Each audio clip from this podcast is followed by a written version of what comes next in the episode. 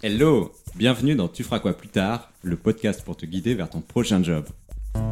Je m'appelle Armand et aujourd'hui j'aimerais répondre à la question comment construire mon réseau professionnel? Je commençais à monter un petit peu mon réseau euh, grâce aux réseaux sociaux d'ailleurs. Je commençais à avoir plus de liens avec des avocats et c'est vrai que bah, je les admirais beaucoup. C'est euh, une intervenante euh, qui était venue pendant le Master 2 et avec qui j'avais très très bien accroché. On s'était retrouvés un petit peu sur LinkedIn, on avait discuté, etc. Je remonte un peu comme ça les contacts et je lui demande s'il peut pas m'introduire à Mathieu, voilà. Et concrètement, dans ma tête, je m'étais dit de toute façon, si ça, ça marche pas, c'est pas grave, je lui enverrai un mail et puis il me répond, il me répond pas, peu importe. Et au final, on m'introduit euh, par un mail très simple. Hein. Ce pote de pote de pote me demande bah, Dis-moi ce que tu veux que je dise.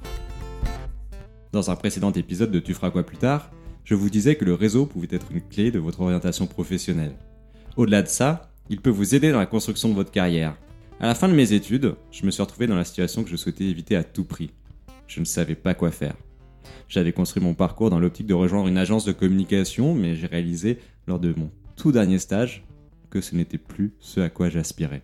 En réalité, j'étais attiré par un métier au nom très opaque. Planeur stratégique.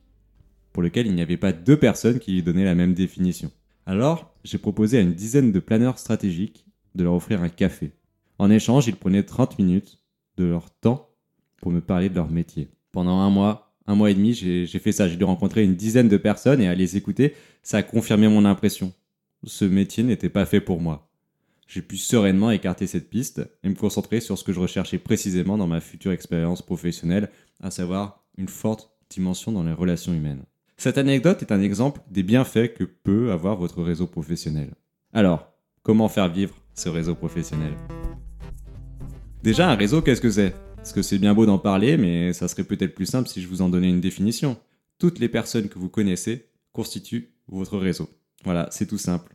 Oui, toutes les personnes, votre famille, vos amis, vos voisins.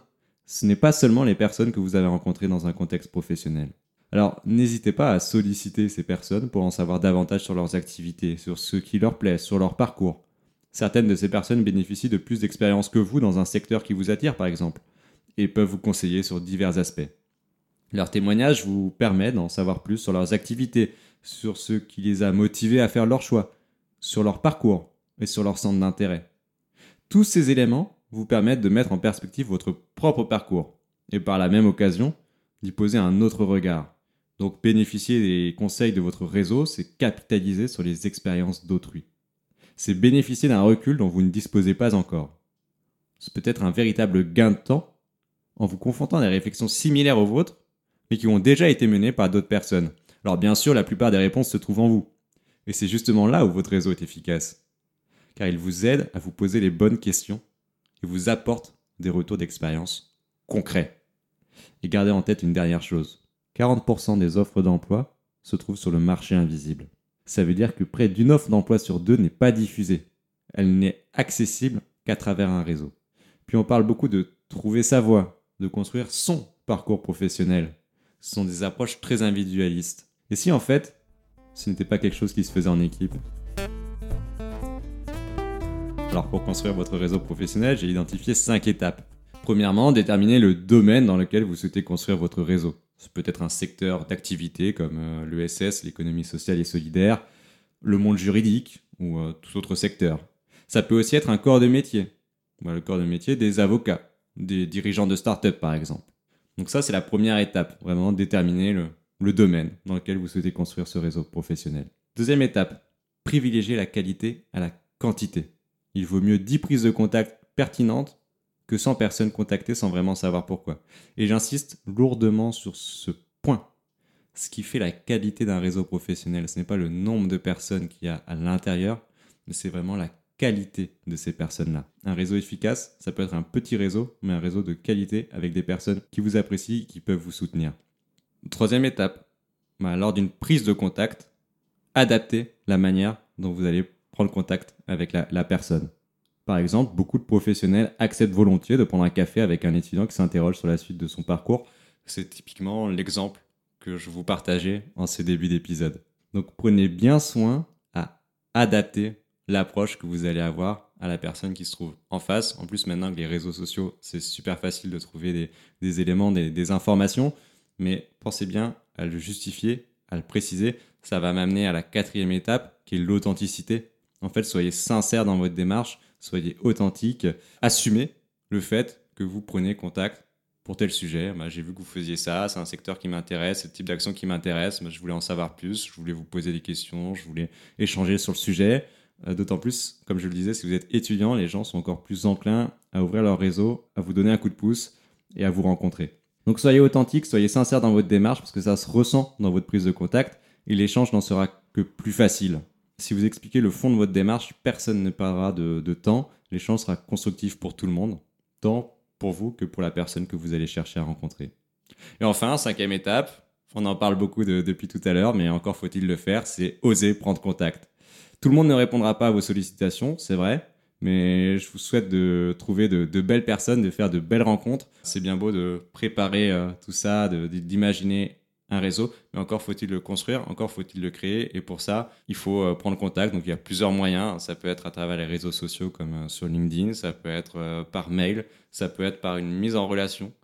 justement, c'est déjà faire jouer votre réseau que de demander à quelqu'un qui vous connaît et qui connaît la personne que vous souhaitez rencontrer d'effectuer cette mise en relation.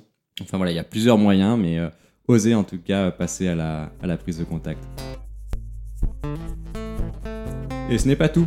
Parce que une fois que vous avez pris contact avec la personne, que vous l'avez rencontrée, éventuellement vous avez pris un, café pour échanger, vous ne devez pas vous arrêter là. Parce que je trouve qu'il n'y a rien de pire que la personne qui vient vers toi une fois tous les trois ans juste pour te demander un service. Là encore, et j'insiste là-dessus, la base d'un réseau efficace, c'est l'authenticité.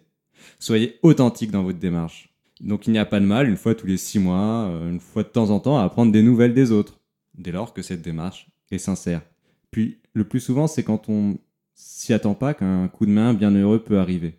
Au détour d'une conversation, vous pouvez avoir de bonnes surprises. Mais là encore, n'agissez pas dans le but de trouver quelque chose. Donc concrètement, c'est prendre de manière spontanée des nouvelles de quelqu'un ou réagir à l'une de ses actualités, toujours sur les réseaux sociaux par exemple, mais pas forcément que sur les réseaux sociaux. Ça peut être partager une découverte qui vous a fait penser à cette personne-là. C'est en fait c'est nourrir la relation au fil du temps de telle sorte que les échanges soient le plus spontanés et sincères possible. Alors n'hésitez plus, contactez dès maintenant quelqu'un de votre entourage. Et si vous voulez aller plus loin, abonnez-vous au compte Instagram de Tu feras quoi plus tard pour accéder aux ressources qu'on y partage. Merci beaucoup pour avoir écouté cet épisode, j'espère vraiment qu'il vous a plu. J'ai besoin de vous pour participer à la diffusion du podcast. Vous pouvez faire trois choses toutes simples pour m'aider. 1. S'il vous a vraiment plu, vous pouvez mettre 5 étoiles sur votre application de podcast favorite. 2. Likez la publication Instagram ou LinkedIn qui vous a fait découvrir l'épisode. 3. Partagez cet épisode aux personnes auxquelles il vous a fait penser. C'est aussi une bonne manière de nourrir la relation dans votre réseau professionnel. Et n'oubliez pas de mettre un petit commentaire si vous souhaitez laisser un message à l'équipe derrière le projet. J'en profite pour remercier Farah, Romain, Alice et Mélanie qui ont été à pied d'œuvre pour réaliser cet épisode. Merci à tous. C'était Armand pour Tu feras quoi plus tard et je vous dis à très bientôt pour un nouvel épisode.